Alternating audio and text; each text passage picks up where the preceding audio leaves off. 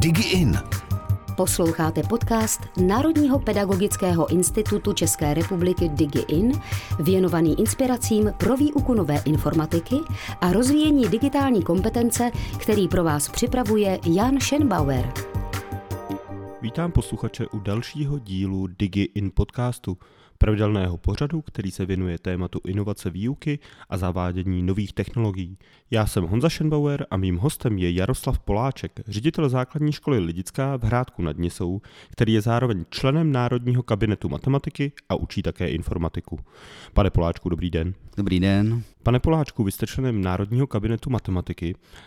Matematika je poměrně konzervativní obor, dají se do něj dostat také nové technologie? Dneska vlastně ty možnosti pro e, zajímavou nebo netradiční výuku matematiky e, jsou právě e, rozšířeny i o tu možnost třeba e, programování ve skryči nějakých úloh. E, takovouhle úlohu já jsem právě pro ten Národní kabinet připravil, e, kdy řešíme v deváté třídě e, objem a povrch válce a vymyslel jsem úlohu, kdy žáci mají najít, nebo vymyslet konzervu, která má objem jeden litr, ale eh, má co nejmenší povrch, eh, v podstatě z nějakého ekonomického důvodu, výroby a tak dále.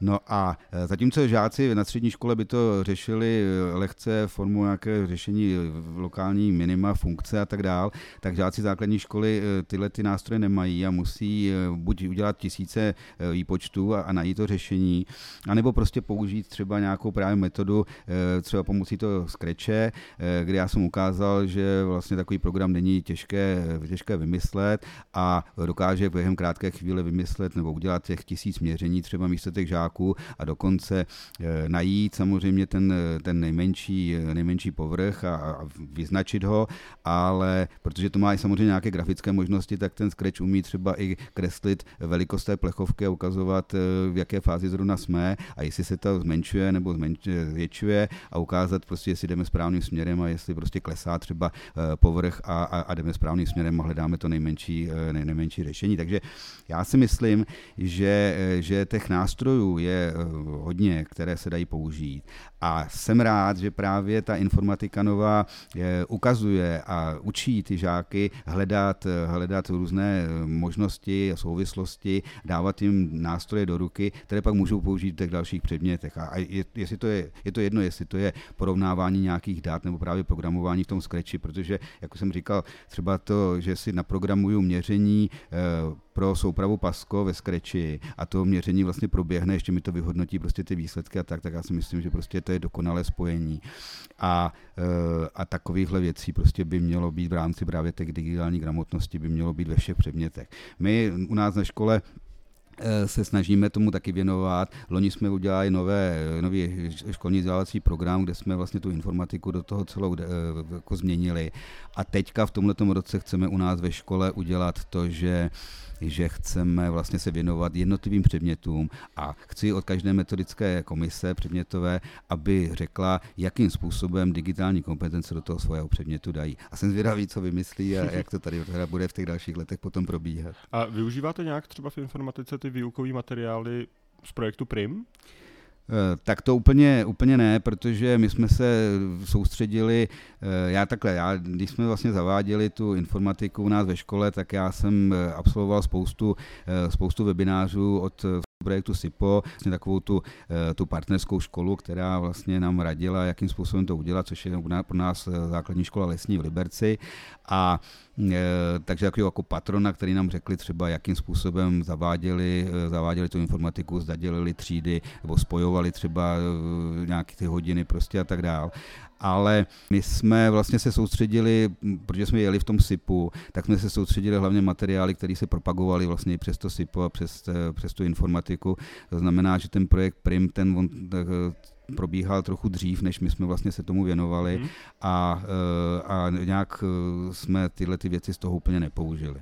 Ale eh, takhle je samozřejmě to tak, že naši učitelé prostě jezdí na různá školení a tak dále a pak přicházejí, přicházejí z nápady, takže ke spoustu věcí už se dostáváme, že třeba jeho Česká univerzita prostě to už je teďka pojem vlastně jako konference jich a tak dále a tam si myslím, že právě i s tím primem se právě tak třeba taky vlastně o tom mluvilo.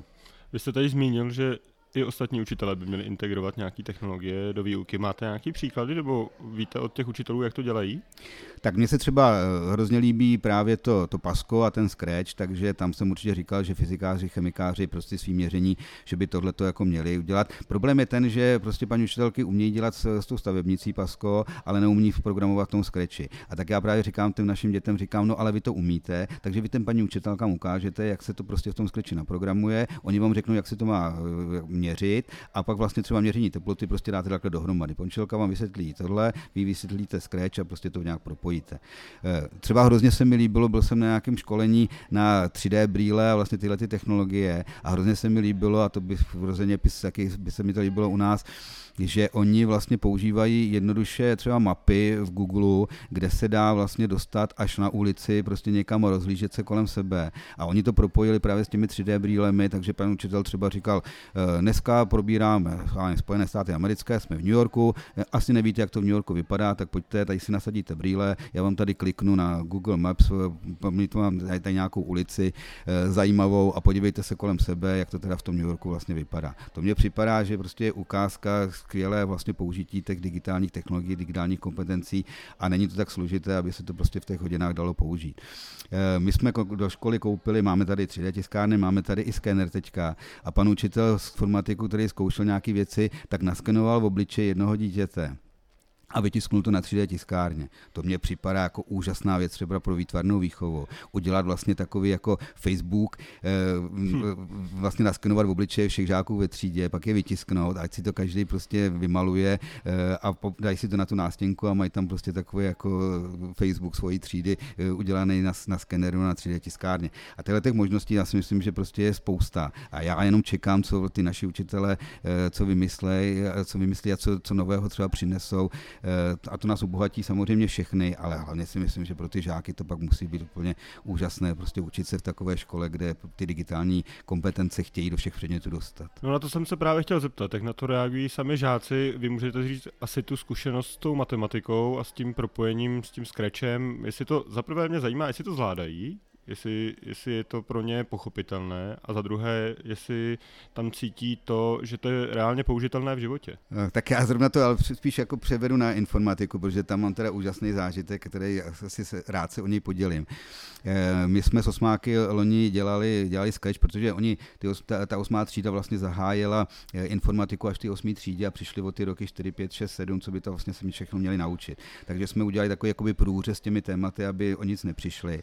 No a začali jsme dělat i ten scratch a e, samozřejmě mě hrozně baví dělat animace nebo dělat v tom nějaké hry. Tak já jsem si doma vymyslel po večerech jsem dělal dohromady takovou střílečku. Raketa střílela nějaký, nějaký ufouny a e, ukázal jsem jim to a říkal jsem, no, až budete prostě na nějaký úrovni třeba vyšší v tom, v tom skreči, tak třeba něco zvládnete taky. A příští hodinu přišel kluk a říká, můžu vám to ukázat, co jsem naprogramoval. No a, vys, a, a pustil mi to. No ale ta jeho raketa, zatímco ta moje raketa vždycky vystřelila a ta střela musela přejet v obrazovku a pak znova vystřelila, tak jemu to střílelo jednu střelu za druhou. A já na něj říkám, no prosím tě, to mi vysvětli, jak tohle to si udělal, protože na to já jsem teda nepřišel.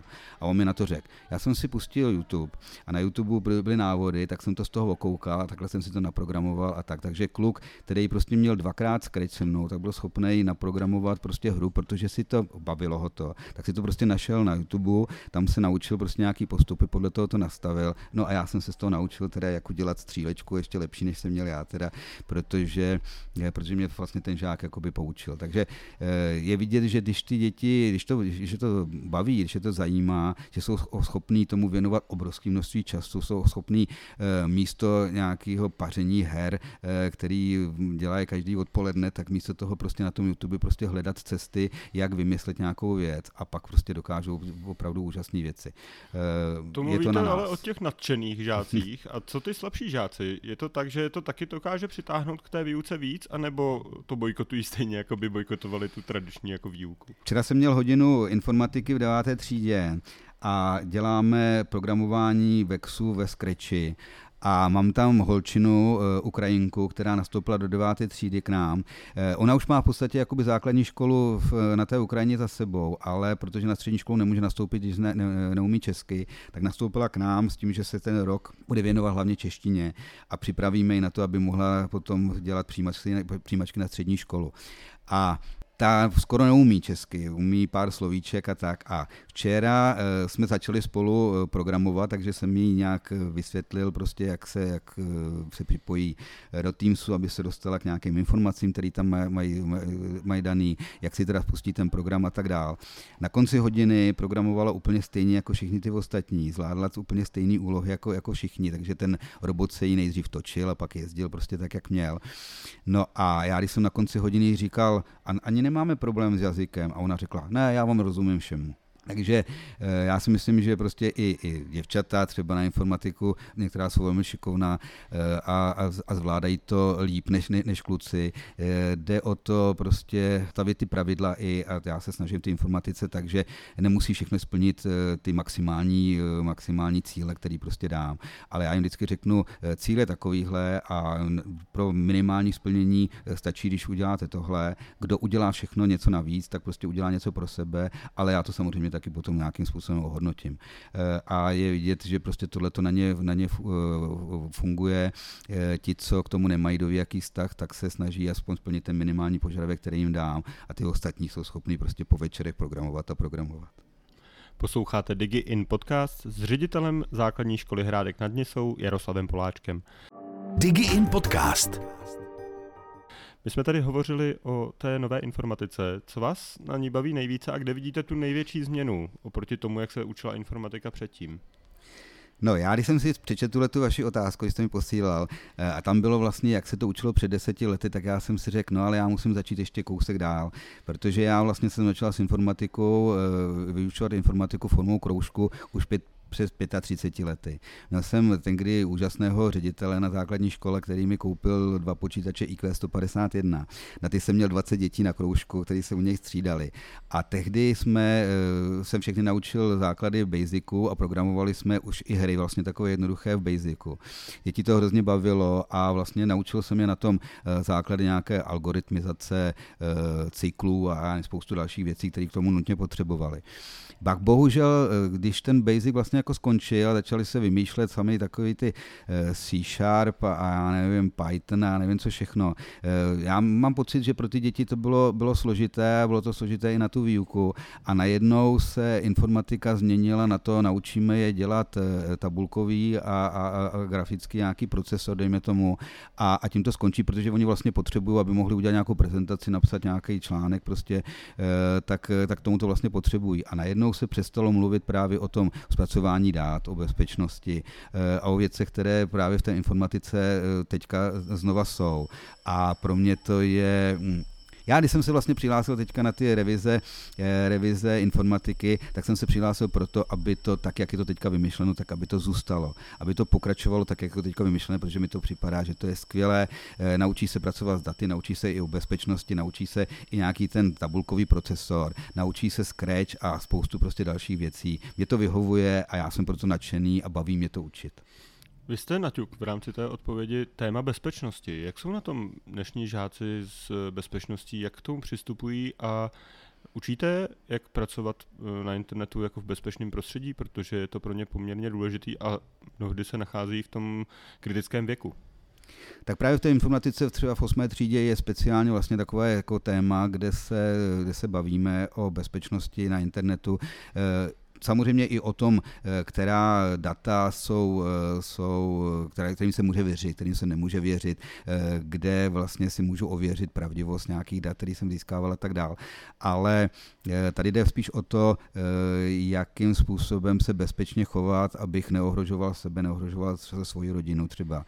A tohle to my už děláme vlastně roky, ještě jsme vlastně naučili tu informatiku úplně eh, ve všech, všech těch třídách, ročnících, tak jako to je teďka, tak jsme se snažili v každém, na začátku školního roku, v každé té třídě, tehdy, a oni to dneska taky si to dá ještě použít, seznam vymyslel nebo natočil takové krásné, krásné filmy, které právě byly instruktážní o tom, jak se pohybovat v prostředí internetu, komu sdělovat a nezdělovat spíš nějaká data o sobě a takovéhle věci, jak, jak, tam vlastně, jak, jak tam působit. A tohle jsme jim vždycky promítali na, na, na začátku roku. Eh, vysvětovali jsme jim, jak je nutné prostě si zabezpečit eh, třeba i hesla, prostě přístupy eh, do různých her a, a, a tak dál ale eh, ono to eh, nefungovalo, dokud jsme to nezavedli přímo sami tady ve škole. Takže my vlastně jsme měli teďka takový velikánský projekt, v rámci kterého jsme celou školu vybavili eh, novými rozvody, wi a tak dál, ale zároveň jsme najeli i vlastně na takový ten standard konektivity, který vlastně ministerstvo školství nastavilo pro školy. A díky tomu vlastně máme zabezpečenou síť, zabezpečené přístupy. Děti mají od Microsoftu své účty, kterými se dostávají do počítačů, dostávají se i do Teamsu, dostávají se do dalšího prostředí. A tady teprve oni vidí, že to fakt myslíme vážně s tou bezpečností, protože vidí, že prostě nemůžou se přihlásit na všechny stránky ve škole přes Wi-Fi. No. Eh, pokud neznají svoje heslo, prostě tak se nepřipojí do sítě školní a tak dál. A takhle by to právě mělo fungovat. Mělo by to být eh, o tom, že, že neustále vidí i od těch svých uh, učitelů, rodičů a tak dále, vidí, že oni se právě bezpečně chovají a že to není, že prostě si stáhnu cokoliv, ale, ale přemýšlím o tom vlastně, jak se tam, jak se na tom internetu a kdekoliv jinde vlastně v tom prostředí eh, na sociálních sítích a tak, jak se pohybuje. My se teďka nacházíme na hranicích tří států, bych řekl. Eh, máte zkušenosti tady s tím, jak se třeba vyučuje v Německu a v Polsku? Jaké jsou tam rozdíly a naopak, co je třeba stejné? Eh, my jsme před 20 lety založili tady v tom našem území měst Žitava, Bogatyně, Hrádek, nad ním jsme založili Mezinárodní parlament. A díky tomu Mezinárodnímu parlamentu, ve kterém jsem já i velmi aktivně působil, Eh, tak jsem zažil to, že jsme s dětmi výjížděli na exkurze do partnerských škol, takže jsme byli v Polsku, byli jsme v Žitavě v Německu se podívat, jak probíhá výuka. Eh, co nás eh, docela asi v tu chvíli, myslím, příjemně překvapilo, je to, že vlastně výuka probíhá v Německu i v Polsku na takových stejných principech jako u nás. Dokonce, když jsme byli v Polsku na hodině matematiky, tak paní učitelka vysvětlovala rovnice úplně stejným způsobem, jakým je vysvětluju já, aniž bychom se na tom nějak domluvili. Eh, to jsme si zdůvodnili tím, že vlastně všechny školy asi eh, vycházejí z nějakého ještě školství rakousko-uherského a díky tomu vlastně ty principy se jako zásadně nezměnily ale, eh, ale samozřejmě nějaké odlišnosti, odlišnosti tam jsou. Němci nemohou pochopit, proč se ve škole přezouváme, proč máme zvonění oni třeba, protože oni se nepřezouvají a, a, a zvonění vyhlašuje učitel, skončí třeba hodina taky, ale Eh, ale zase u nás se třeba mohli, mohli poučit z toho, že prostě škola může být moderní, digitalizovaná, protože my třeba máme v každé učebně interaktivní tabuly a to úplně tam v těch školách třeba neměli, v Polsku eh, jeden čas vůbec ne. A teprve vlastně, když paní ředitelka byla u nás na návštěvě a viděla vlastně, co používáme, tak, eh, tak se napsala grant a pak jsem byl slavnostně pozván i na otevření vlastně nových učeben v té škole v Polsku, kde vlastně měli ty moderní technologie, byli jedni z prvních, kteří to vlastně v Polsku nebo v té, v té oblasti vlastně tady to eh, dolnoslavského vojvodství, když to otevírali. A, eh, a tak vlastně pomohlo tomu i to, že jsme, že jsme ten mezinárodní parlament a tu spolupráci tady zahájili a že jsme viděli, co kde vlastně mají a jak se, jak se učíme. Vy jste zmínil určitý drobnosti, ve, kterým se, ve kterých se odlišujeme. Když se podíváme na obsah výuky je to, a, a ten způsob, jakým se učí, je to, je to víceméně stejné? Eh, my jsme si vymysleli tady eh, s partnerskou školou eh, v Německu, že kdysi už založíme jednu třídu, ve které bude 10 českých, 10 německých dětí a že společně se budou vyučovat. A nepodařilo se nám to právě taky proto, že by k tomu bylo potřeba, aby vznikla mezivládní dohoda mezi vládou Saska a České republiky, což se nám nepodařilo přesvědčit nikoho, že by tak mělo být. Ale když jsme tohle všechno připravovali, tak jsme šli samozřejmě do důsledku a připravovali jsme to i tak, že jsme studovali osnovy na těch jednotlivých jednotlivých školách v Německu i u nás a porovnávali jsme to, zda vůbec najdeme nějaké, nějaké společné věci, které můžeme společně využívat. A zjistili jsme, že naopak, že vlastně máme hrozně málo odlišného a že učíme téměř stejným způsobem. Ono se to teďka mezi tím trochu, trochu změnilo, protože na té německé straně stejně jako u nás mají možné určité jako proudy nebo směry jiné, takže oni nepoužívají psací písmo, používají takové psací, tiskací dohromady. První třídě píšou jenom třeba velkými tiskacími písmeny a tak dále, takže to jsou nějaké drobnosti, které máme teďka odlišné, ale co se týká toho obsahu, jak učíme třeba čtení, psaní v první třídě a v těch eh, prvních ročnících vlastně na prvním stupni, tak eh, tam se vlastně téměř nelišíme. Já se vrátím k té matematice. Chci se zeptat na to, jestli si myslíte, že ty technologie budou nadále vytlačovat ty tradiční nástroje. A jako příklad můžu uvést třeba logaritmické pravítko, který nevím, jestli už dnešní děti znají, tak jestli eh, to bude nadále pokračovat a jestli je to za vás dobře. Eh, no já si myslím, že to nutně takhle musí být, protože my pořád, eh, když, když si sednu tady v naší předmětové komisi s učitelem matematiky, tak neustále slyším, jak je toho hrozně moc, co se musí naučit a jak vlastně nemají na nic čas a jak je to prostě složité všechno a tak dále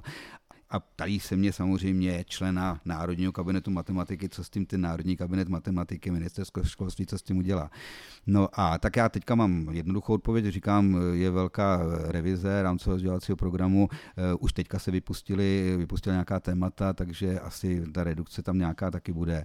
Ale jim těm učitelkám říkám, ale dítě to přece ale hlavně na vás. Jako to není o tom, že eh, ministerstvo školství rozhodne, že se nějak upraví osnovy nebo něco takového. To je o tom, jak vy k tomu tomu budete přistupovat, jak vy si nastavíte ty hodiny. Jako jestli ta hodina začíná tím, že přijdu, řeknu, otevřete si sešity, minule jsme skončili cvičením 5, tak teďka pokračujeme cvičení 6, začnete ho počítat, eh, někdo nám to vypočítá na tabuli, tak eh, to jsou opravdu metody, které dneska asi nikoho nedatchnou a ty děti to moc bavit nebude.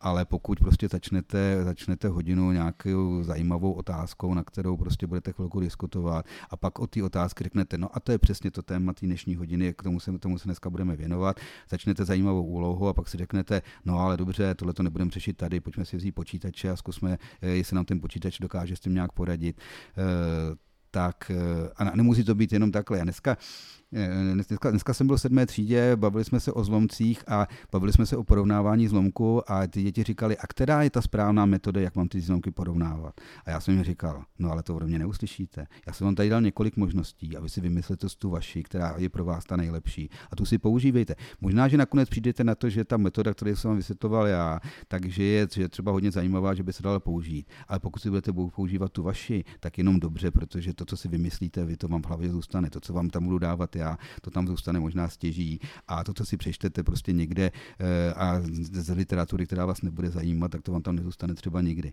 Takže já si myslím, že prostě matematika by měla být, eh, by měla být o, eh, o tvořivých přístupech, o zajímavých prostě metodách, o zajímavých nápadech učitelů, měla by být o, i o zábavě, protože bez, bez nějakého vtipu a bez, bez zábavy v té hodině prostě ta hodina je, je šedá a ty děti se na ní už nikdy nespomenou znova.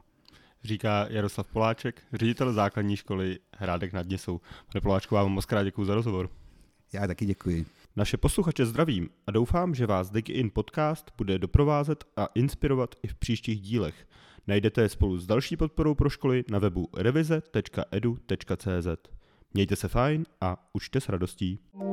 DigiIn podcast. DigiIn.